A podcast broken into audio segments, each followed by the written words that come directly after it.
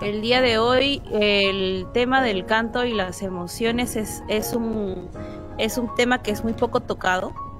Em, ¿Por qué? Porque no hablamos de lo que sentimos mientras que estamos cantando o mientras que aprendemos a cantar o todo lo que sucede al interno del cantante para poder eh, expresarnos. Ya hablábamos desde hace algunas otras em, conferencias que escuché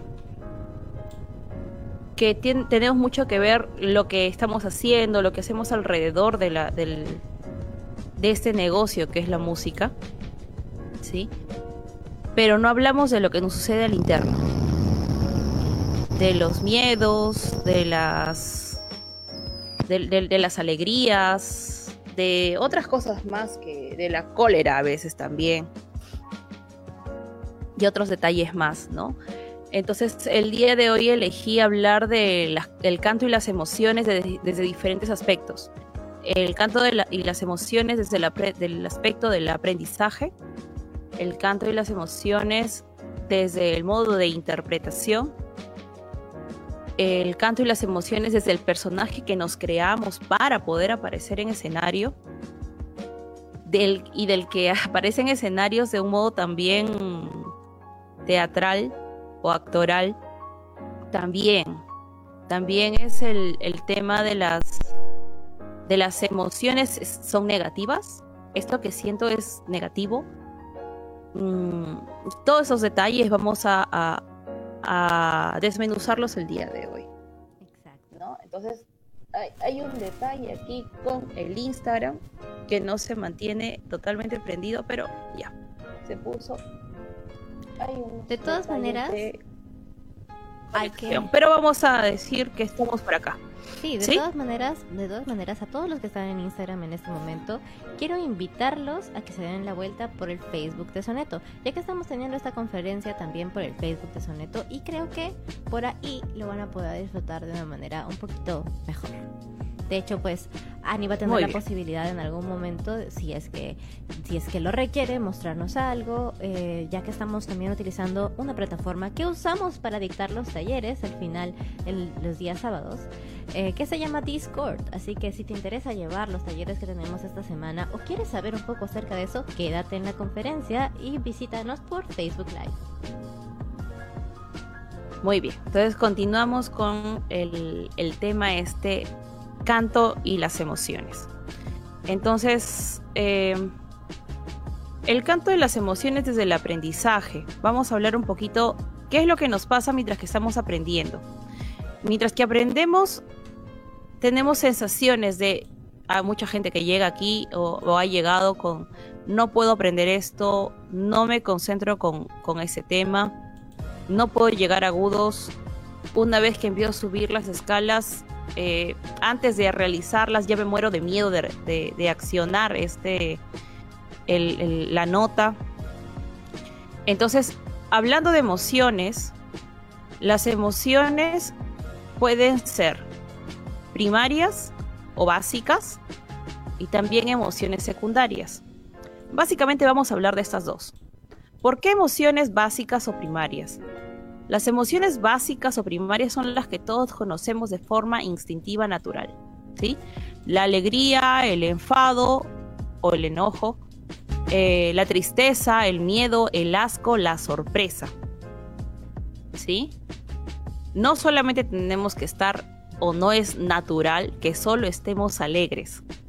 Y aquí hay un detalle importante que, que analizar, porque todas las personas que dicen quiero asistir a mi clase, pero hoy no me encuentro bien, hoy no estoy con todos mis ánimos.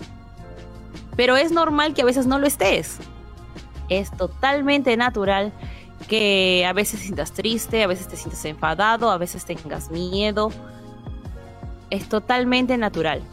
Muchas personas nos hablan muchas veces de, de las emociones que son positivas o negativas y eso ya no es así al menos desde el punto como terapeuta puedo decir de que las emociones negativos, negativas o positivas no existen. Eso es cerrado. ¿Sí? Así que hablemos de emociones primarias o de emociones secundarias. ¿Por qué? porque ya vamos a hablar un poquito más adelante que las emociones eh, en general nos llevan a transmitir. Hay canciones de dolor, hay canciones de, de alegría, hay canciones de, de enojo y tenemos que saber expresarlos o saber canalizarlas. ¿sí? Saber utilizar eso que sabemos cómo se siente a través de una canción. Lo que nosotros queremos es expresar canciones, expresar música. Si no nos liberamos a través de la música, entonces a través de qué? Exacto. En nuestra área, ¿no? El canto y las emociones. Entonces, ahí, mm, eh, cuando no sabemos cómo manejar las emociones, nos bloqueamos. Cuando no sabemos de qué, de qué tratan ciertas emociones o debido a qué existen, nos bloqueamos. Pero cuando las sabemos utilizar y estamos en el, en, digamos, sabemos lo que pasa al interno, lo que ocurre es que es una motivación, es un motor para avanzar. Entonces, no son positivas y tampoco son negativas. Son porque están y aparecieron. Dejarlas fluir nos va a hacer que el aprendizaje pueda ingresar y que también podamos expresar lo que realmente nos pasa. Entonces nuestra clase será mucho más viable si sabemos trabajar con nuestras emociones como las tenemos, como las mostramos. ¿Sí? El otro aspecto a, tratar es el tema de la interpretación. Claro.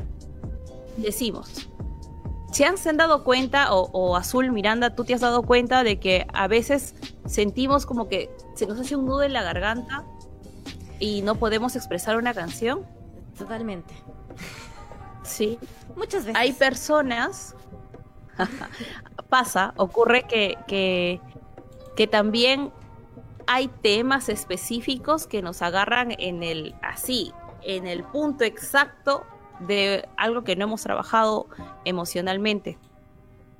Pero ese algo que aún no hemos trabajado emocionalmente, si lo canalizamos en, en un tema de, de, de muestra de, de, un trabajo con, con, con nosotros mismos para expresión, entonces nos va a ayudar a conectarnos con el público. ¿Qué pasa, por ejemplo, si, si esta canción, si hay una canción X, bueno, vamos a decirlo, eh, no la entendemos o no trabajamos totalmente esa emoción específica que nos da esa canción? ¿Cómo conectamos? ¿O nos parecemos un robot en el escenario? ¿O realmente conectamos? ¿Qué queremos hacer? El intérprete tiene que conectar la mayoría de canciones están hechas, eh, o las más conocidas, están hechas en tristeza o en un dolor. Y esas son las que se nos quedan un poco en, la cabeza. Entonces nos lleva a conectarnos con el público. Y eso ya implica otro tema más, las emociones secundarias. Las emociones secundarias ya tienden a ser el, ¿Por qué surgen? Surgen porque a partir de pensamientos automáticos, juicios o suposiciones, empezamos a elaborarlos. O surgen de la interacción con otras personas. Entonces ya hablamos del tema social, cómo vamos a expresarlo, ¿no? ¿Qué ocurre ahí? ¿Qué, otros, qué otras emociones se maquinan internamente? La vergüenza, ¿sí? La culpa, muchas veces el orgullo, a veces el placer y, o los celos. ¿Se han dado cuenta que hay canciones que tratan de celos? ¿Se han dado cuenta que, que hay canciones que, que hablan de, de, un placer lujurioso, por decirlo de alguna forma? ¿Cómo conectamos con esas canciones y cómo las interpretamos? Cuéntame. También está el tema de cómo lidiamos con esas emociones, ¿no? Porque O sea, interpretar una, una situación de dolor o una situación de tristeza, creo que también implica lo que mencionas, que es un trabajo de introspección, de regresar tal vez a algún momento, porque por alguna razón conectas con una canción que tenga ese tipo de temáticas. Entonces, lidiar también como intérprete con ese tipo de situaciones o con tener que evocar ese tipo de, cosas em, también es un tema eh, difícil de, de tomar, ¿no? Sí, Claro que es un tema bastante importante. ¿Por qué? Porque ahí nos damos cuenta que el trabajo viene al interno y al externo. Lo que tú dices es que sí, pues tenemos que lidiar con algo, pero ese algo, si no lo, no lo desmenuzamos, ¿cómo lo expresamos? Claro. ¿Cómo lo entendemos? ¿Cómo funciona? Entonces aquí ya no hablamos solamente de cómo se da la emoción, sino qué hay detrás de las emociones. A esto le vamos a llamar la sabiduría de las emociones. Les explico un poquito. Eh, la sabiduría de las emociones es un tema del que habla Norberto Levi y pueden buscar todos también eh, el libro La sabiduría de las emociones. Y aquí nos habla de que las emociones están, pero sirven como un switch para indicarnos qué sucede al interno de nosotros ¿Y qué hay más atrás? Si algo nos está afectando, entonces, ¿de qué me indica? ¿Por qué no lo escucho? Tengo que escucharlo antes que alejarme de él o separarlo de mis emociones. Entonces, ah. aquí yo les puedo hablar de un tema este, un poco más allá. Y a veces eh, habrán notado que algunas personas atraviesan por, por episodios de depresión o de ansiedad o un tema de ataque de pánico. ¿Sí? Entonces hacen un shock, así, un conflicto completo entre la expresión y lo que realmente sienten. Pues. La sabiduría de las emociones implica de que esta emoción que estoy teniendo al frente, ¿qué hay detrás de, ella? Por ejemplo, en el tema de la cólera o del enojo o de la rabia, ¿sí? podemos, podemos simplemente decir, no, no debo sentir cólera. ¿Estoy, estoy mal al sentir cólera? Pues, pues. Porque aquí ya viene el concepto de esto, ¿eh?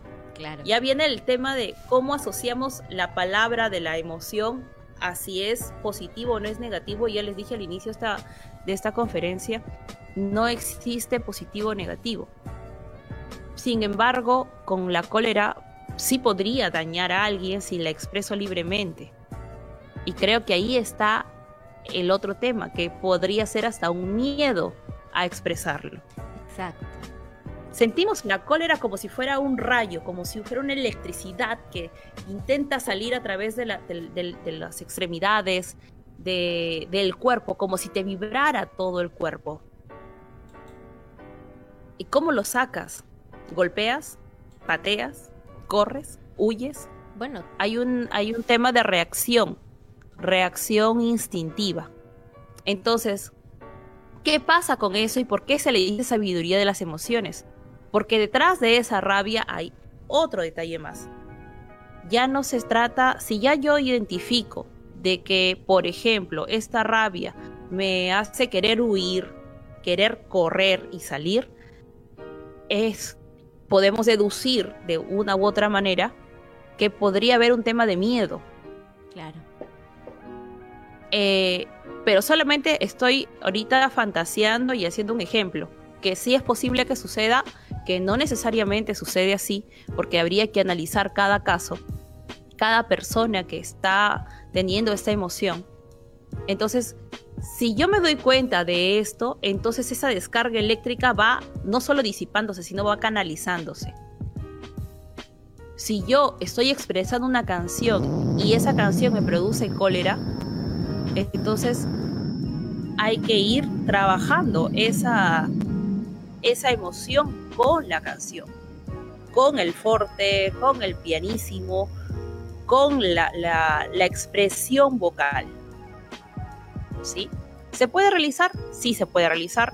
¿Se puede realizar con guía? También se puede realizar con guía si es que eh, para ti es un poco más complicado eh, tratarlo solo. solo o sola, ¿no? Eh, se escucha un poquito de... Estoy escuchándolo acá en mi, en mi audífono. ¿Sí? Es, es tu ah. micrófono. Sí, sí, sí, yo me imagino que sí. A ver. ¿Ya menos? Sí, pero... Em, de hecho necesitamos que el, bajes toda la ganancia, eh, apagues el Phantom Power y lo vuelvas a prender.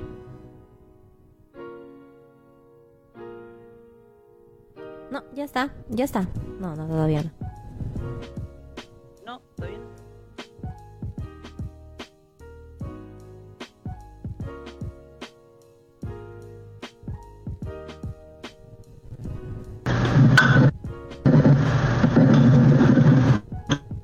Ok, vamos a tener un pequeño problema técnico. Siempre se pueden, siempre se tienen este tipo de cosas durante los lives, así que no se preocupen. Gente. Hola, hola, hola, hola. Hola, te, escuchamos bien. ¿Sí? ¿Mejor ahora? Sí, te escuchamos bien. Ahora mucho mejor. Perfecto. Entonces, seguimos hablando. Emociones básicas o primarias o emociones secundarias o sociales. ¿Sí?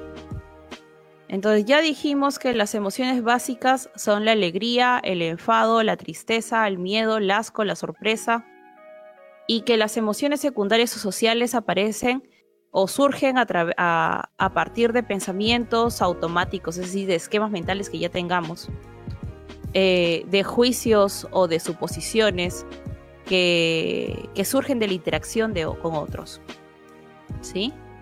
La vergüenza, los celos, la culpa, el placer. Y hablamos también de lo que son la sabiduría de las emociones, que no es que estén mal, sino que tienen una razón de estar, de ser y estar. Y esa razón de ser y estar ya, ya implicaría que nosotros analicemos debido a qué y si esta situación o esta sensación me produce em, enojo o me produce tristeza o me, produce alegría, que creo que con la alegría nadie se preocupa. Em, pues sí cómo es que, las canalizo. Porque acá no vamos a hablar de que vamos a apagarlas. O sea, ese switch está prendido. Es un switch interno, biológico que está prendido. Así que no es, no es, no es apagarlo. No, no pasa eso. Mm, difícilmente tengo un botón que diga se hace así.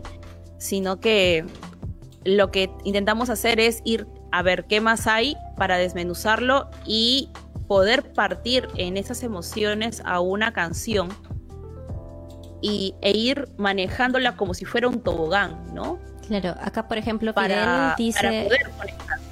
Claro, acá Fidel dice, por ejemplo, que las emociones son indicadores. Creo que eh, cae muy bien con ese tema, ¿no? Porque pues son los indicadores de también por dónde conectar, por dónde ir, hacia dónde dirigirte. Exacto. Entonces vamos eso es muy, eso es un gran aporte, Fidel, porque ya nos damos cuenta de que ya no es un tema de bloqueo, pero sí es un tema de avance. De avance vamos a ver desde qué camino o qué ruta, pero ya nos traza un indicador a dónde vamos a ir. Y si tenemos un inicio y un final con una canción, entonces podemos trabajarlo, podemos realizarlo. El otro tema interesante es el tema de que yo me creo un personaje para, para poder conectar con el público desde, el, desde la estructura que me hice del personaje o del artista que quiero ser. Claro.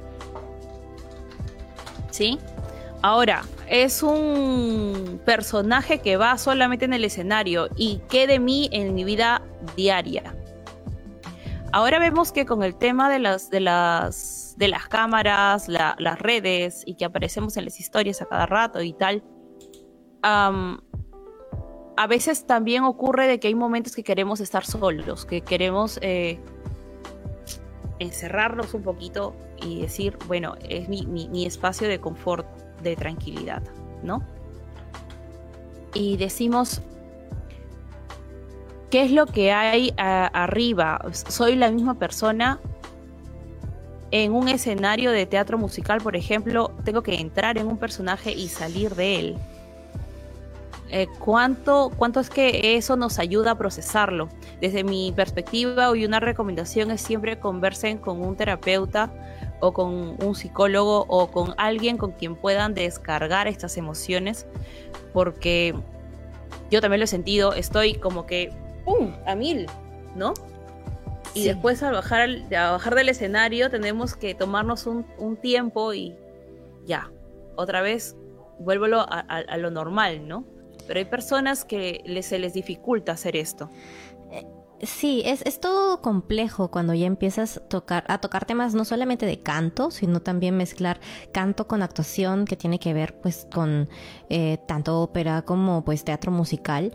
Eh, dentro del escenario, incluso ya como cantantes de en proyectos solistas, dentro del escenario llegas a formarte una un, ser que entrega todo por cada una de las canciones que cantas.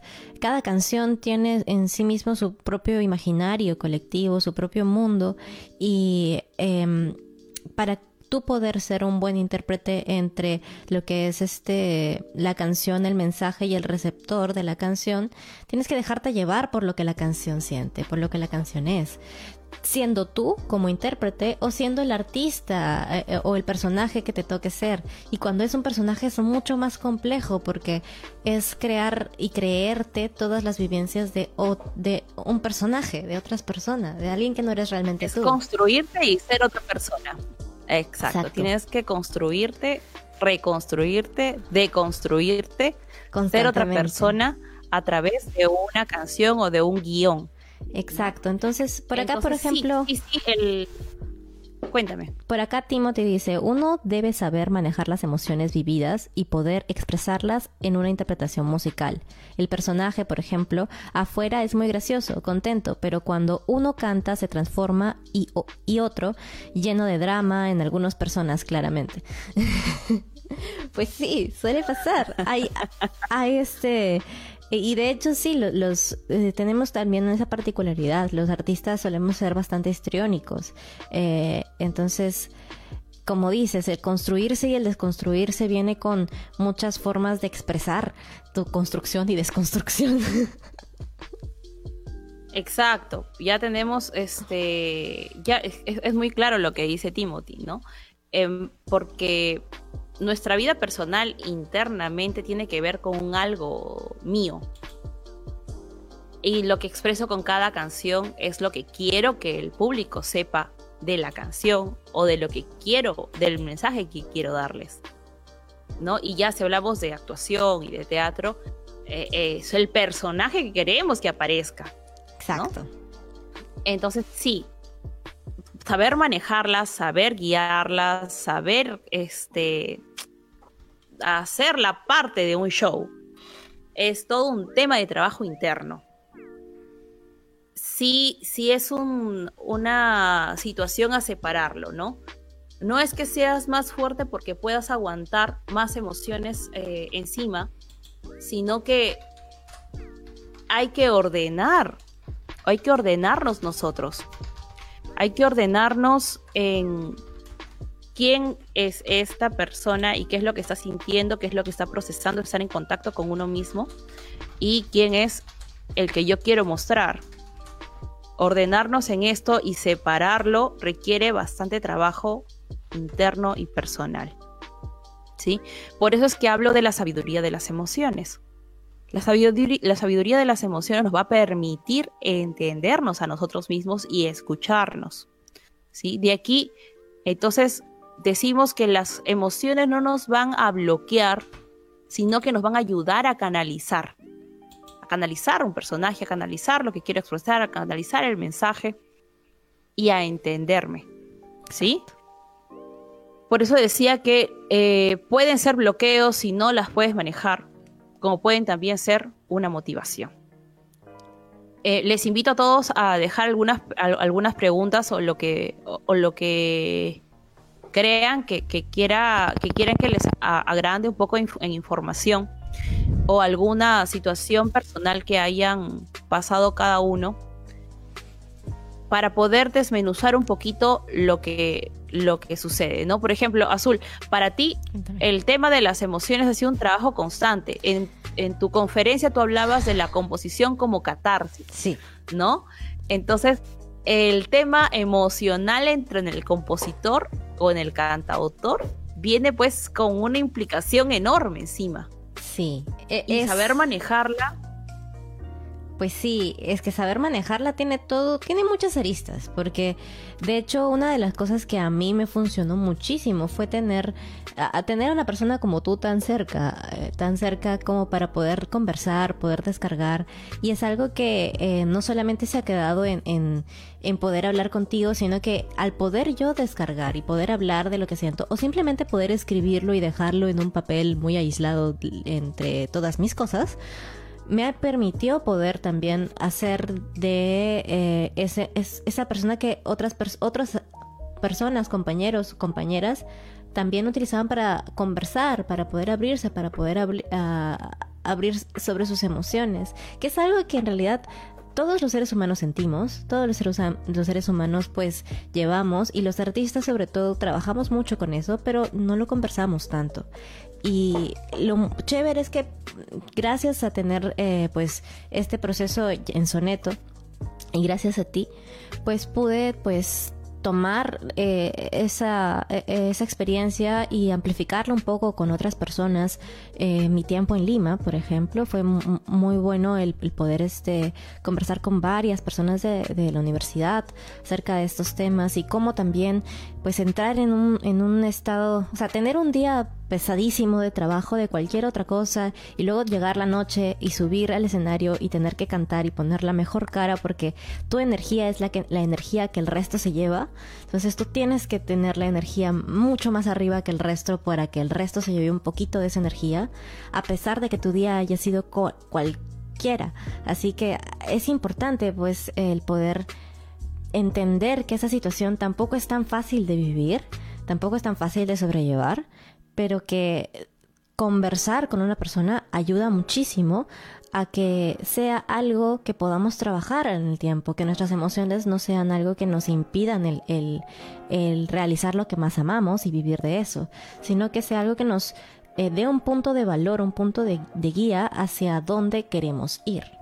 Entonces, eso es, es, bien, bien interesante. Acá Timothy dice... Sí, también canciones que se parecen muchas a las experiencias vividas. Exacto. Y justo eso era lo que estábamos conversando.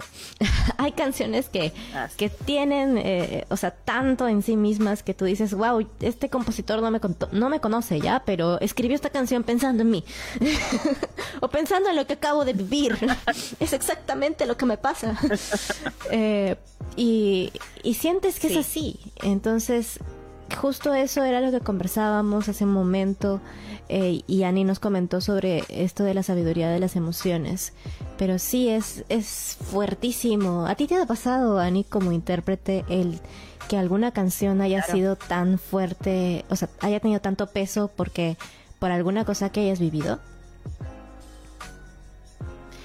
Mm, yo creo que habían, siempre que he cantado he intentado encontrarle la mejor interpretación a, al, mensaje que, quiere transmitir el compositor.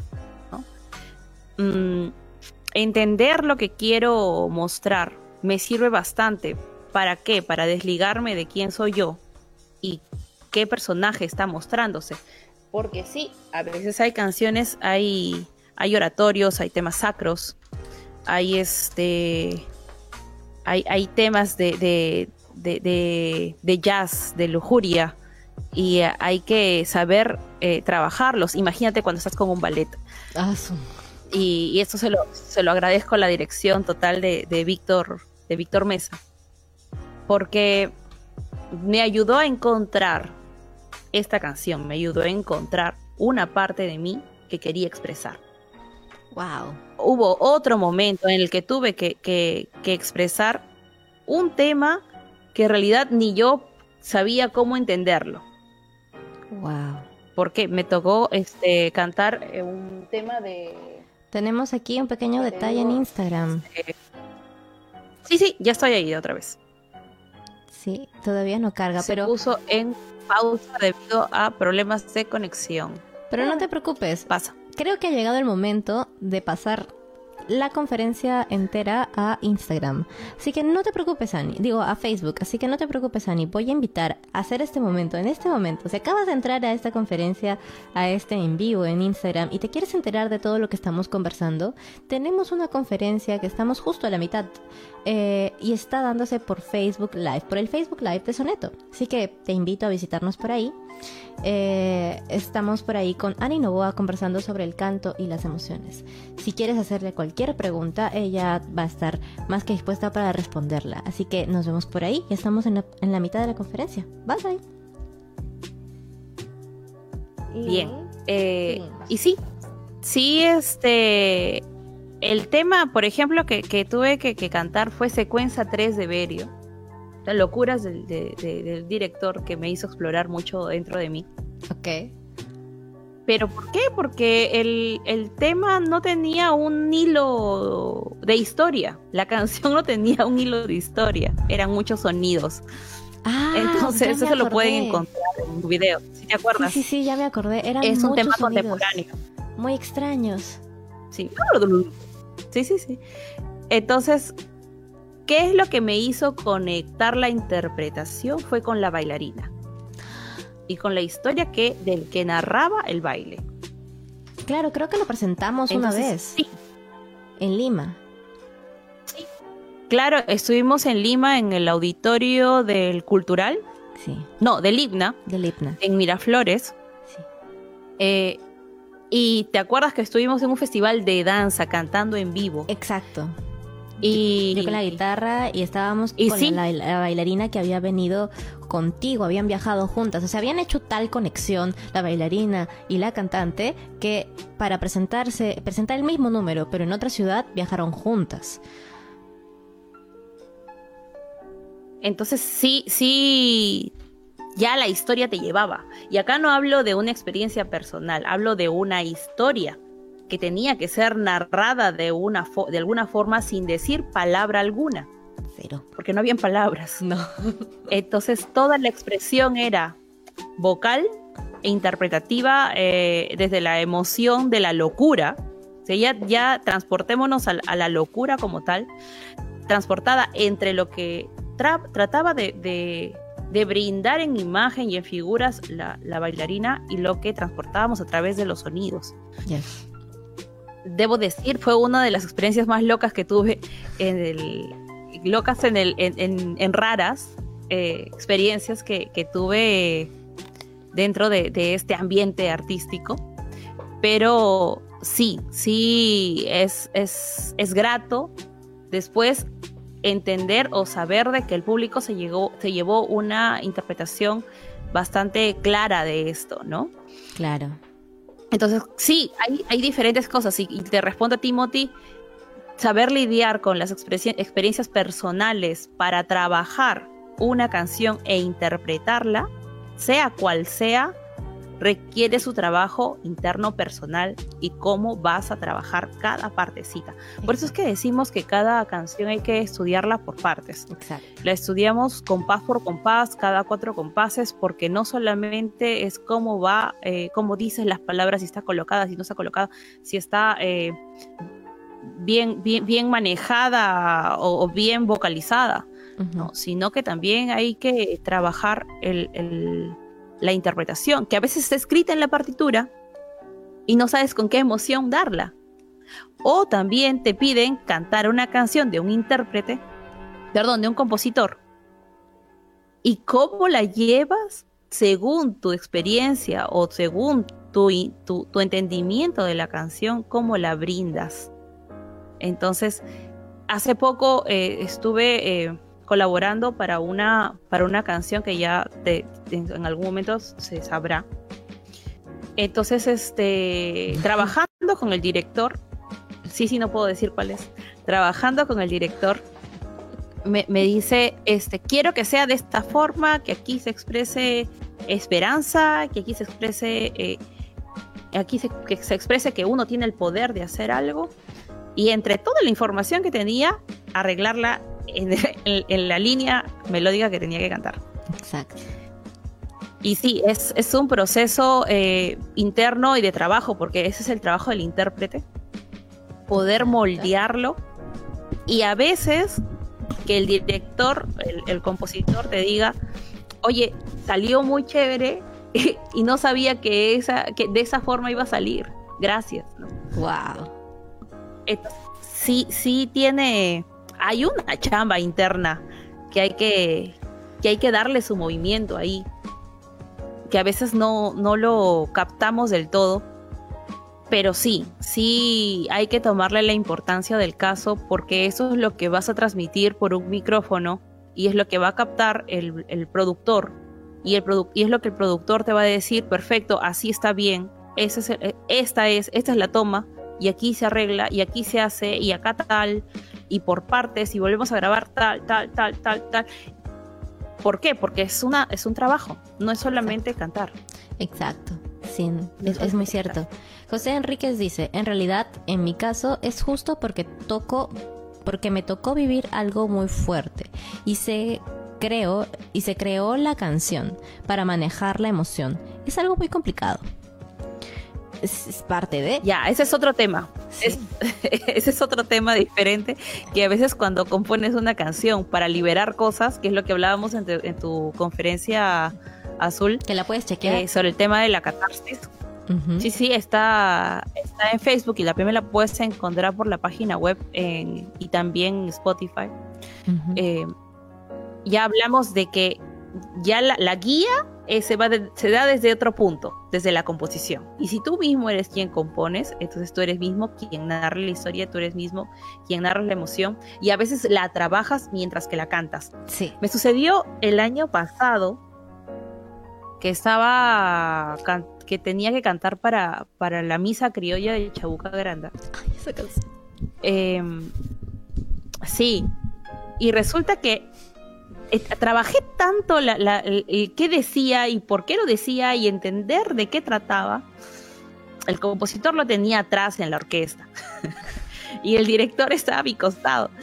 Entonces eh, e, era bastante tensión porque tenía es un tema de, dar a entender lo que el compositor quiere decir, en este caso Chabuca y el arreglista que lo tenía atrás perdón, el arreglista que lo tenía atrás, había arreglado la canción para que sea de tal forma y dar a entender lo que decía la letra. Lo entendí poco antes de salir al escenario. Tanto lo había trabajado que la emoción misma que estaba brindando en ese momento hizo clic conmigo y, y, es la interpretación que le pude dar forma pero es todo un trabajo, era todo un camino que tenía que, tenía que realizarse. Em, pero sí, quizás un día sí. Es una, es una, una de las canciones que más me gusta y que también ya la, ya la grabé, ahora está en el proceso de edición de video. Em, que en realidad esa, ese sonidito que cómo, cómo sientes que va, porque no es tan sacro, porque dice que la obra es la misa criolla, Em, que en realidad Chabuca Granda le escribe para su hija en su matrimonio. ¿Cómo la interpretas en un concierto? Debo decirle que tras el, el cómo conectar de un entendimiento, un mensaje distinto de lo que era el matrimonio, porque justo en ese momento es la parte de, que va a entrar a la ceremonia misma, te hace sentir algo y donde que, ah, aquí es. Es ese sentimiento y me dejo llevar por él, porque también ocurre que tienes que sentirte cómodo con lo que interpretas. Claro. Y sentirte cómodo con lo que interpretas te va a llevar a realmente expresar todo. No puedo decir lo mismo de cantar un repertorio de 30 temas y, decir, bueno, tengo que cantar todas esas canciones en, en una noche en 30 temas que tengo que cantar. 30 emociones. ¿Por qué? Porque vas uno, uno, uno tras otro, uno tras otro, por eso es que digo que es muy difícil hacer eso. Ajá. Pero si vas a, vas a trabajar un concepto de una canción que vas a interpretar porque vas a enganchar con el público y porque es tu labor enganchar con el público, de una forma emocional, porque solo te están viendo a ti, no hay otra excusa. Entonces sí, sí hay que trabajarlo un poquito más. Exacto. Sí, por acá Martín Nieves dice, yo siento dolor en el pecho y en la boca del estómago. Nos, varios te acompañamos. Creo que a eso a veces le podemos llamar, bueno, me pasaba mucho antes y creo que a eso a veces le podemos llamar nervios o incluso un poco de pánico, pánico escénico. O sea, les confieso que la primera vez que me paré en soneto a cantar, eh, me, para, me paré en clase. Em, miré a Ani y a todos mis compañeros y estuve en silencio durante un minuto. Más o menos. Luego salí corriendo. Parece una eternidad. Pareció una eternidad. Ani dice que fue un minuto. Yo dije que yo aún aún creo que fue una eternidad y que este era muy extraño que esté en silencio, entonces por eso me fui corriendo. Pero justo en ese momento sentía eso, eh, una sensación física de dolor en el pecho y en el estómago y como si todo se cerrara. Eh, luego entendí que eso pues a veces es un ataque de pánico o eh, pánico escénico. El, el saber que tienes... Una crisis de ansiedad o una crisis de ansiedad. En ese momento en donde puedes sentir que todos los ojos están en ti y tú sabes que, que quieres expresar algo, pero al mismo tiempo tienes esa, esas dos emociones que chocan, el hecho de querer expresar y el miedo a expresarte. ¿Cómo podemos trabajar eso? Y creo que de eso vas a hablar un poco el sábado en, tu en el taller que tenemos contigo, ¿cierto? Sí, el sábado nos toca hablar sobre los ejercicios para perder el miedo escénico. Ya vamos a hablar de lo que realmente es perder el miedo escénico. Pero respondiendo a tu pregunta, Martín, tienes la sensación, voy a poner un poquito atrás, acá, ¿no? Pecho y boca del estómago. Entonces yo te diría que así vamos a internalizando esa sensación y vamos realmente sintiéndola, no la bloquees, siente que, eso ocurre, siento que, se siento que se pasa. Entonces, bueno, ¿y a qué se debe que pase conmigo? Más que pensarlo, hay que sentirlo. Sí. Entonces hay que sentirlo y eso puede ir disminuyendo como puede que sea grande también. Pero tienes que tener dentro de tu concepción que no va a durar mucho. Solamente es el impasse para poder expresar, que no se queda aquí porque ya estamos expresando, estamos queriendo expresar, sino que ya cruza todo un espacio, ya se va a otro lado. Exacto. De eso trata. Claro. De lo primero, lo primero que es es poder aceptar que algo está sucediendo para poder modificar cualquier cosa, lo primero es aceptar que algo está sucediendo y aceptar y observarlo desde un punto muy gentil de contigo mismo. Entonces, eso es un punto muy, muy interesante de tocar. Em, sí, porque eso ya implicaría un trabajo eh, esencial, ¿no? Sí. Em, se dice que hay que respirar profundamente, y sí hay que respirar profundamente, pero no no bloquear o no querer eh, que se vaya como tal la sensación, sino aceptarla. Tratarla como que, bueno, estás, no quiero negarte, no quiero que no estés, pero si estás, aparece. Claro. Aparece en forma de canción, aparece con mi composición, aparece ahí, aparece en esa conexión, porque si tu canción va a transmitir esa ansiedad, pues también vas a hacer vibrar al público. Exacto. Y de repente no va a entrar ansiedad, pero sí va a conectar con el mensaje que quieres que, quieres enviar. Exacto, empezar a trabajar la emoción eh, te lleva a poder a poder a, a poder decir, ok, tal vez esta emoción está acá y no entiendo por qué, pero no tienes que entender exactamente por qué en, en un 2x3.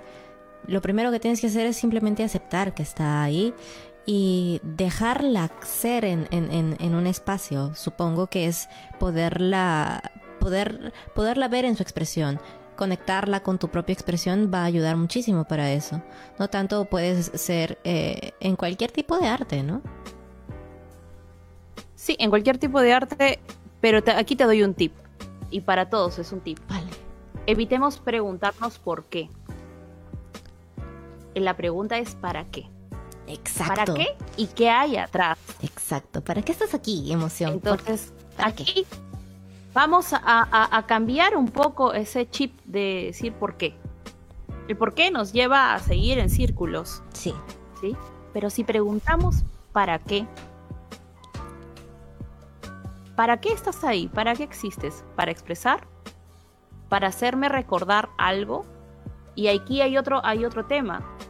Vivo mi vida en el aquí y ahora sin pensar en el pasado. Es decir, no voy a traer una programación previa a mi realidad actual, pero sí puedo utilizarla. Utilizarla para. Claro. Para transmitir, para ir más allá. Exacto. Entonces, aquí ya la situación cambia y tenemos una razón de ser y ya tu emoción tiene una razón de ser. Ya dijimos que no es malo, que no es negativo. No, para nada. Están ahí para una función. Por eso les hablaba de que hay que leer un poquito, podrían leer a, La sabiduría de las emociones de, Norberto Levi para entenderse un poquito más a través de las emociones. Ah, y también pueden leer acerca de lo que habla Joe Dispensa sobre el tema de las emociones. ¿no? Acá él dice que dejemos dejen su pasado y las emociones conectadas a él. ¿No? Entonces, si hacemos esto, si dejamos el pasado en su pasado, porque es otro tiempo, otro tiempo. ya pasó. Aunque el inconsciente es atemporal, aunque el inconsciente es atemporal, pero si nos damos cuenta de esto, las emociones conectadas a, a, él lo podemos utilizar en lo que transmitimos. Exacto. ¿Sí? Carolina Muñoz y desde ese punto de ah, vista... Sí, sí, termina, por favor, continúa. Si, si trabajamos con esa, con esa concepción, entonces eh, ya no hay un tema de, que seguimos dando círculos en lo mismo, sino que ya trascendemos a otra a otro espacio-tiempo. Sí, dime qué, qué, qué nos quiere decir Carolina Muñoz. Sí, eh, Carolina Muñoz quiere saber, eh, le gustaría saber más sobre la performance y las emociones. Que creo que es justo mm. también hacia donde estábamos yendo en la conversación, porque de hecho, o sea, las emociones cuando aparecen tienen un para qué, vienen con un para qué, podemos darle un para qué. Es más importante preguntarles para qué, pero eso también sirve de como, como de materia prima para que dentro de una performance eh, se pueda evocar la emoción correcta con la canción correcta, ¿no? Correcta es un decir, ¿no? Bueno, Porque lo, correcto va a venir de que lo que realmente estés, estés mostrando o te salga a mostrar, ¿no? Y si vas a hablar de una performance, hablamos de un ensayo previo. Es decir, si hablamos de una performance es un, una coreografía, un, sketch, una escena armada. ¿Sí? Si estamos hablando de, algo armado, entonces conectar emocionalmente con eso que estamos programando es lo que estamos hablando en toda esta conferencia. ¿Sí? ¿Por qué? Porque la emoción va a estar en, el, en la construcción de tu personaje.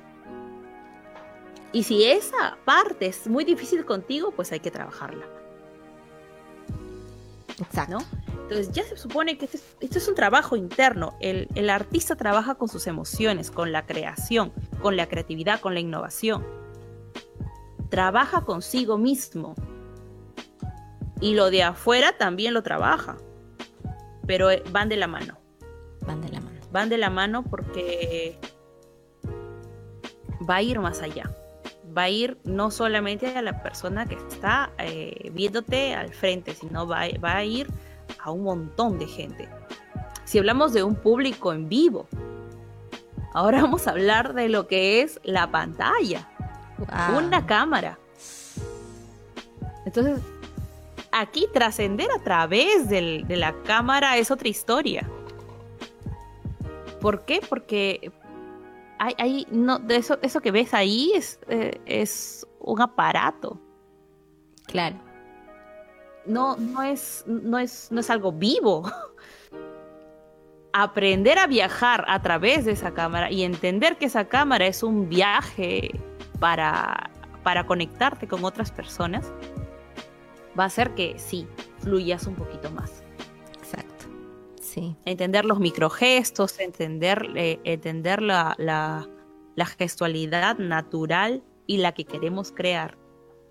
Eh, va a crear ese balance. Exacto. Tanto supongo que la gestualidad te refieres a la gestualidad facial y también la del cuerpo, ¿no? Porque el cuerpo también expresa mucho al cantar. Wow, wow, qué, qué, interesante. porque eh, el, acuérdense que la tonalidad, el, el cuerpo mismo, los microgestos, la gestualización total, la figura del, del cuerpo, la figura que quieras hacer en tu performance, va a, a dar un mensaje y tiene que estar conectado. Entonces, sí, sí, va, va, va un poco más allá en el tema del canto y la expresión. Hay un, hay un trabajo enorme y un ensayo total. Es como que, y, y generalmente se trabaja con una dirección. Generalmente digo porque hay personas que han trabajado tanto con dirección que ya lo hacen solas. Se autodirigen. Se autodirigen, claro, ya trabajan solas. Sí. Pero sí, sí, sí es importante trabajar con otras personas para que miren a través de ti, a través de lo que quieres mostrar y puedas enviar ese mensaje. Porque la comunicación no verbal es mayor en la comunicación verbal. Es decir, hay una razón por la cual la canción se siente por la música o por la tonalidad o por la melodía o por el ritmo más que por la letra. Y digo más porque no quiere decir que no se escuche la letra. Claro. Sino que te acuerdas de la tonadita. Exacto. Te acuerdas de la tonadita. Pero no de, la, de, la, de, lo que dice la letra. Ay, ¿cómo era la letra? Me olvidé de la letra. Compositores que he escuchado que les pasa.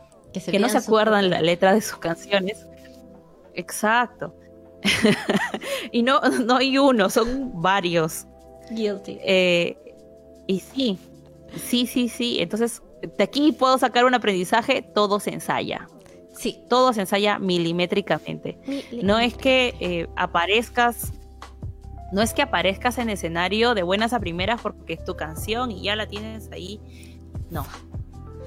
no. Hay un trabajo, hay un trabajo constante de una canción, ¿no? Eh, muchas veces dicen, no, porque yo quiero cantar y se me ocurrió esta canción de un momento a otro. No. Hay un trabajo, un proceso. Si eres muy hábil, extremadamente hábil para entender una, una emoción a transmitir, genial. Pero no todos nos pasa. Exacto. Más, puedo decir que la mayoría no nos pasa. Exacto. no es lo típico.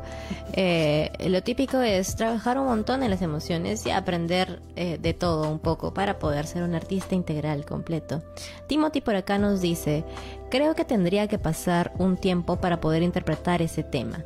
Sabiendo centrarse y que hay alguien más que la va a escuchar es complicado creo que sí cierto, y discúlpame sí. para mí Timothy Timothy es una de las personas que tiene una expresión natural enorme sí. por lo que lo conozco eh, todo lo que canta lo sientes así como que te, te ingresa con vibraciones a la, al cuerpo y, y es, es, es genial porque porque ya no solamente estás escuchando una canción con, tras otra como si estuviese escuchando radio, sino que puedes sentir. Exacto. El artista que se encarga de, de llevarte a las sensaciones, ya, está, es, es, lo que te, te va a conectar realmente. Sí, definitivamente. Maes Vega nos dice, hola Ani, genial la propuesta de la conferencia.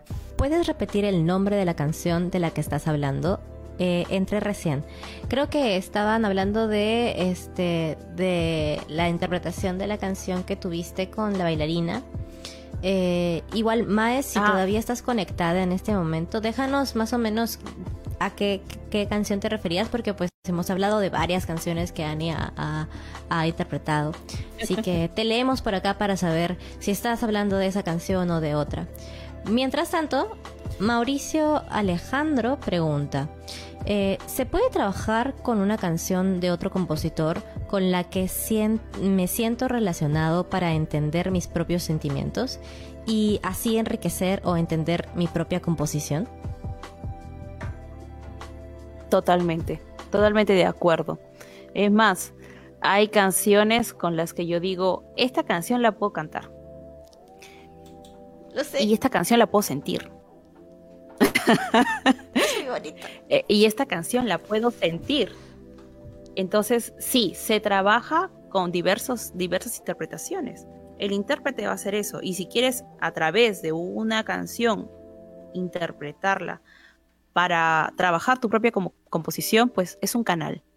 Es una forma de cómo vas a canal- canalizar la emoción con la que quieres trabajar. Sí, mira, justo Maes Vega nos responde, sí, justo la de la bailarina. Ya, secuencia 3 de Berio. Sí. Es una Berio con B labial. Es una canción, es una, es una locura esa canción y la interpretación que Annie logró con la bailarina, esa, esa eh, interpretación continua de las dos, esa conexión en que ella movía algo y Annie cantaba algo, era como que muy, muy, muy bien planeado, muy bien hecho. Yo me sentí muy orgullosa de participar en esa pequeña partecita. te diría de que busques la canción, pero busques la partitura de la canción. Y de ahí me escribes qué te pareció. Sí, es, es un Porque sí, loco. sí, y ahí te vas a dar cuenta de qué trata. Sí, es un poquito loco. Tenemos Renzo Javier. Dice, la clave es el ensayo siempre. Sí, es cierto, la clave es el ensayo. Sí, la clave es el ensayo porque eso te ayuda a evolucionar. Entonces, hay, hay, algo que mi maestra de canto, Toña, me decía, Toñita Cueva, una gran maestra. eh, hay- la canción tienes que hacerla tuya. Tienes que tenerla en gola, decía. Que tenías que tenerla internamente, ¿no? Eh, eh, muchas de las palabras de mis maestros se, me han quedado impregnadas porque son los que me han ayudado a trabajar una canción y a hacerla, a hacerla una transmisión de. Sí, Hay que jugar mucho con ese tema. sí, entonces... hay que tenerla tuya. Hay que hacerla tuya. Definitivamente.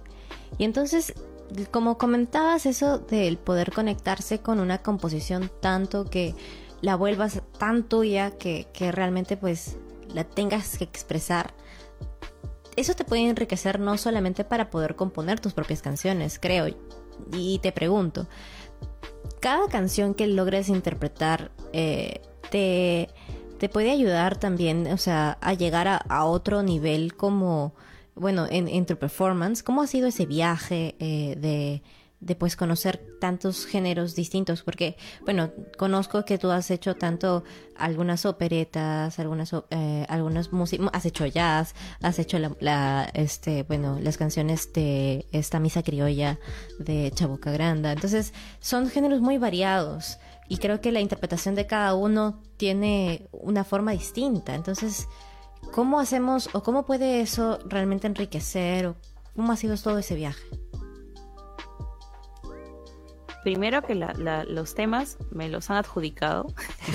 no ha sido porque yo los elegí dentro de mi repertorio, sino Vinieron porque me dijeron, eh, eh, sí, por diferentes directores, ¿eh? Eh, entonces, pero sí, es todo un viaje, la verdad que sí, porque hay que introducirte en el género, hay que introducirte en el modo de cantar y con lo que tú puedes expresar a través de... Y siempre he pensado en esto. ¿Qué es lo que tú le aportas a la canción? A la canción de otro. O sea, de un compositor. ¿Qué es lo que tú como intérprete le vas a aportar a esta interpretación? ¿Qué tengo yo para la canción? En realidad es una relación de servicio. De servicio a la canción, de servicio a la música, de servicio al público. ¿Qué es lo que quiero transmitir? Y eso se aleja ya del género. ¿Por qué? Porque vas a pasar a través de. Eh, vas a trascender al género y vas a pasar al mensaje. Claro.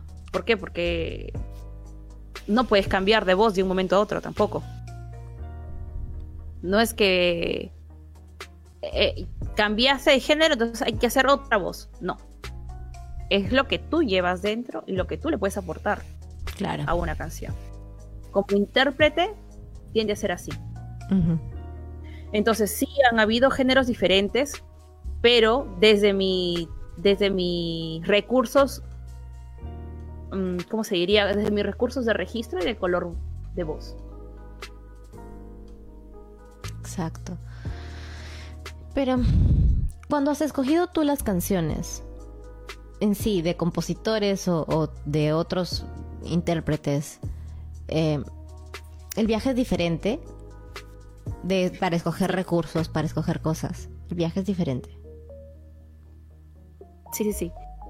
Porque tú dices, como siempre la pregunta está, ¿qué le ofrezco yo a la canción? Dices, esta canción podría ir así y me gustaría que interpretarla de esta forma. Y la vas teniendo así en tu cabeza, así que te da vueltas, o al menos a mí me pasa eso, que la voy, le voy dando vueltas, le voy dando vueltas. Y digo, eh, aquí va más fuerte, aquí va más piano. y ese transporte me va a. me da a mí una recepción de emoción también. ¿Qué es lo que siento con esta canción?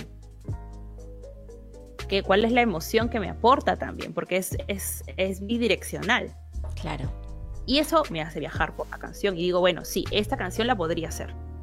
Si se trata de mi elección personal, ¿no? Claro. Eh, que, son pocas las canciones a las que yo he elegido, perfecto, esta canción es para, ¿no? O dentro de la interpretación, por ejemplo, sí, sí he elegido y he dicho, quiero cantar esta aria, porque me encanta, porque me gustaría interpretarla, porque me gustaría actuarla, porque el personaje creo que lo puedo hacer. Y, y a veces el sonido es el que te jala. Claro. Y, vas entrando en la historia. Entras en la historia tanto que, que, te hace sentir otra persona. Sí, definitivamente. Te hace sentir diferente. Entonces, trabajarlo desde ese punto y empezar a construir tu personaje, empezar a construir esa historia en ti, le aporta algo diferente.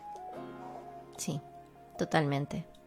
Mira, Renzo Javier nos dice, lograr un control sobre tus emociones para no salir sobre, sobre emocionado es toda una chamba para no entorpecer la interpretación.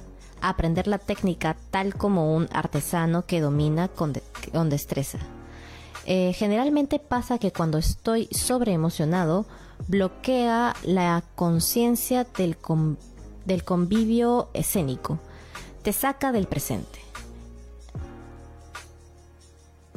Sí, hay que aprender a fluir, pues. ¿No? Em, sí, sí hay un trabajo, como, como lo decía al inicio de esta, de esta conferencia, mucho hay que trabajar como intérpretes. Sí. Ah, mira. Si uno lleva a una sobreexposición de la, de la emoción, sí va a bloquearte. Por eso es que hay que dejarla fluir. Porque fluir no quiere decir que va a ir por encima o por debajo. No. Si no, va a ir en el canal. En el canal que tenga que ir.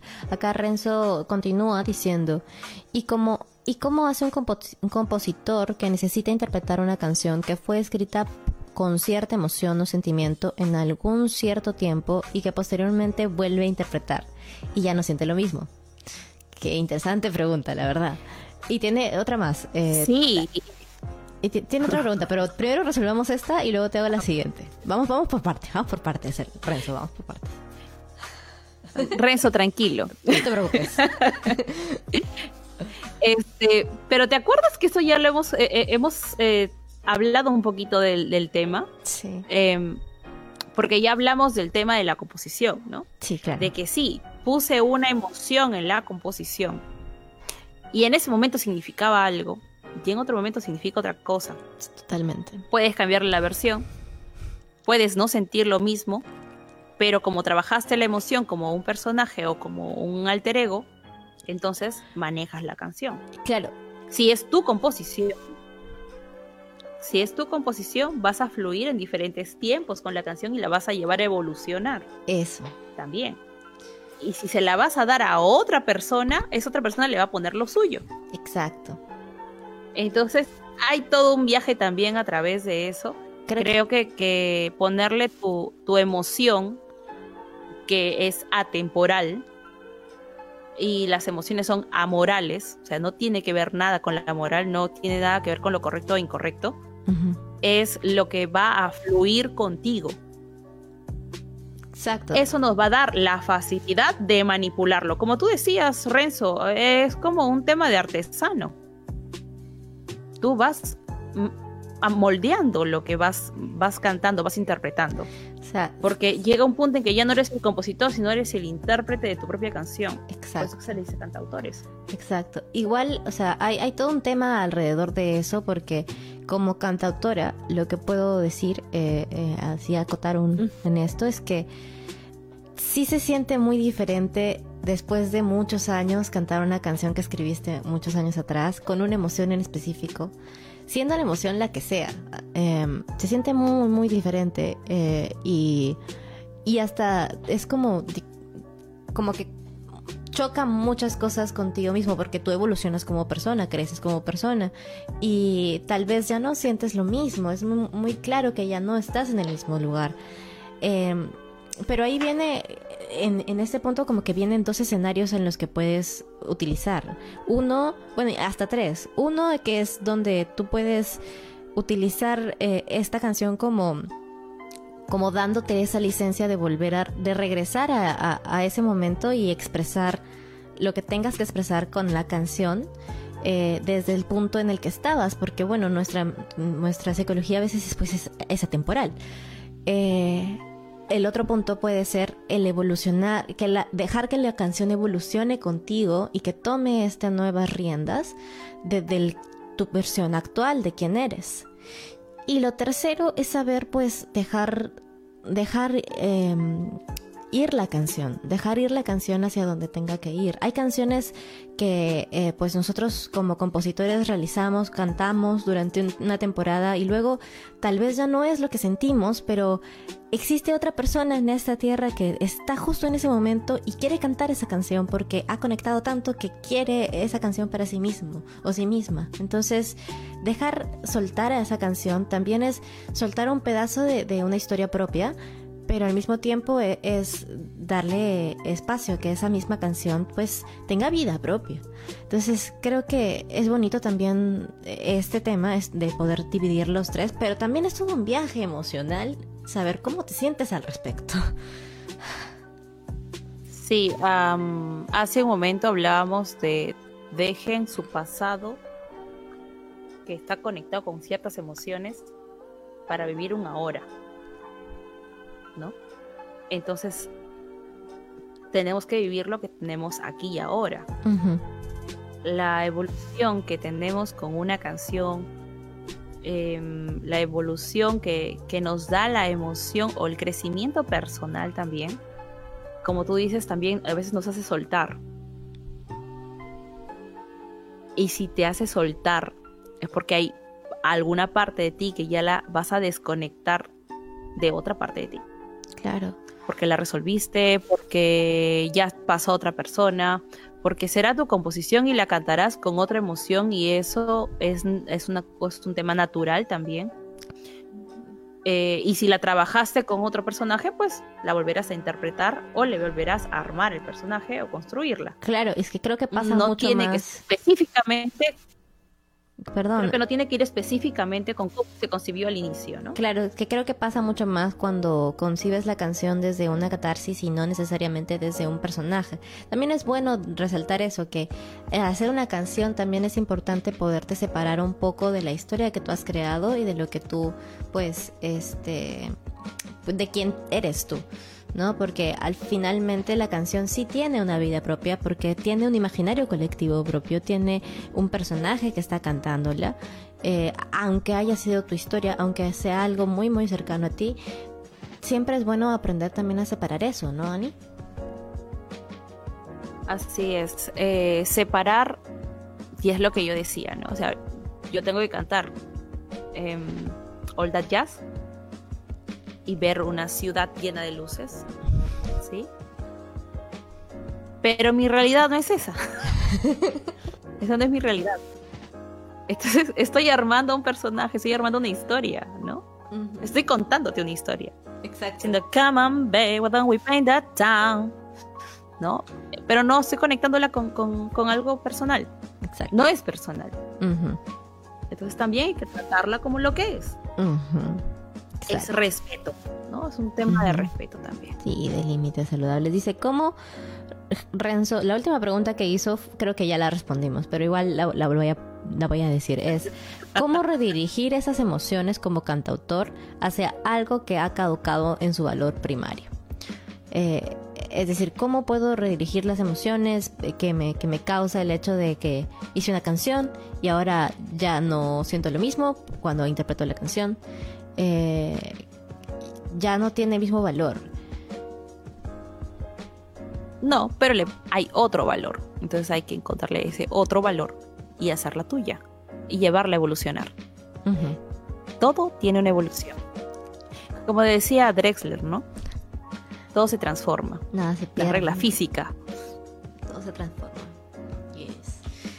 Ay, ha sido muy lindo conversar contigo de estos temas y creo que nos iríamos de largo. Mira que ya ha pasado una hora y casi 20 minutos, una hora y 16. Y seguimos acá conversando con todos, ah, respondiendo las dudas que nos han dejado por acá.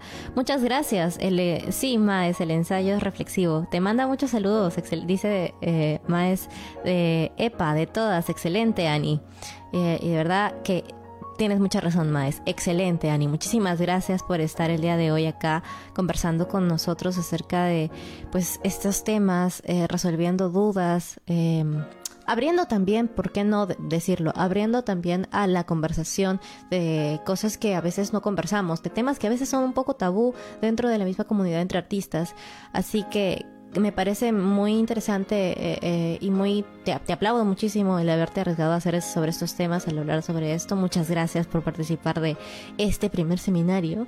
Eh, y dinos cómo te podemos encontrar en redes sociales y cuéntanos. Bueno, sí, me pueden encontrar como ani.novoa en Instagram. Ani con doble N Y. Y en mis redes, mi red de Facebook como Ani Lucía Novoya, no sé si es mi nombre completo. Em, pero principalmente todo va a pasar a través de este soneto. Eh, desde ya les doy un agradecimiento a todas las personas que están conectadas ahora mismo. Gracias por, por permitirme expresarles algunos detalles de las que a veces he hablado con algunos de ustedes, pero que a veces quedan como que en el tintero, ¿no? Sin desarrollarse. Al, al- en el proceso también va, va todo evolucionando. Eh, les invito a participar del taller que vamos a dictar, que voy a dictar el día, el día sábado a las cuatro, a las 6 de la noche, a las 6 de la tarde. Contigo cerramos Y los que- talleres. Pues sí, muchas gracias por todo el circuito de conferencias, gracias a Azul Miranda y gracias a todos los conferencistas también. Eh, no olvidarnos de que el día jueves, y hago esa, esta acotación, que el día jueves tenemos a Juanca Extremadoiro, un, un agente de la música sumamente importante con una experiencia de más de 30 años también y que muchas de estas cosas, de estas conferencias y talleres las estamos haciendo para el público de Soneto, para el público que, que, quiera, que quiera crecer, que quiera evolucionar y hay que ver temas internos, personales, que trabajar, trabajar musicalmente y trabajar con lo que también la tecnología nos da. Exacto. Como les decía en alguna, en alguna conferencia y en alguna transmisión en vivo, creo que fue una transmisión en vivo, va el estudio relacionado con la tecnología y el estudio interno de cada uno, que las emociones son algo de lo que poco hablamos poco hablamos, pero es demasiado importante porque el artista trabaja con emociones. Exacto. Y eso, llevado a que se pueda transmitir a través de una plataforma, de un escenario en vivo, a través de una grabación, es mucho más eh, complicado de lo que parece. Así que la persona idónea para, para hablarnos de este tema es Juanca Extremadoiro.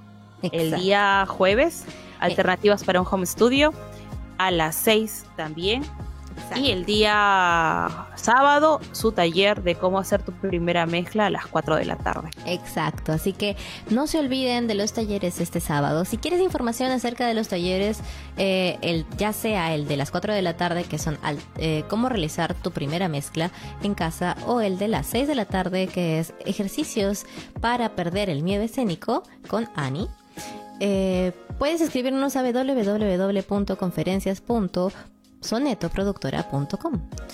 Eh, recordarles que este jueves tenemos, como bien ha dicho Ani, la conferencia con Juanca Extremadoiro.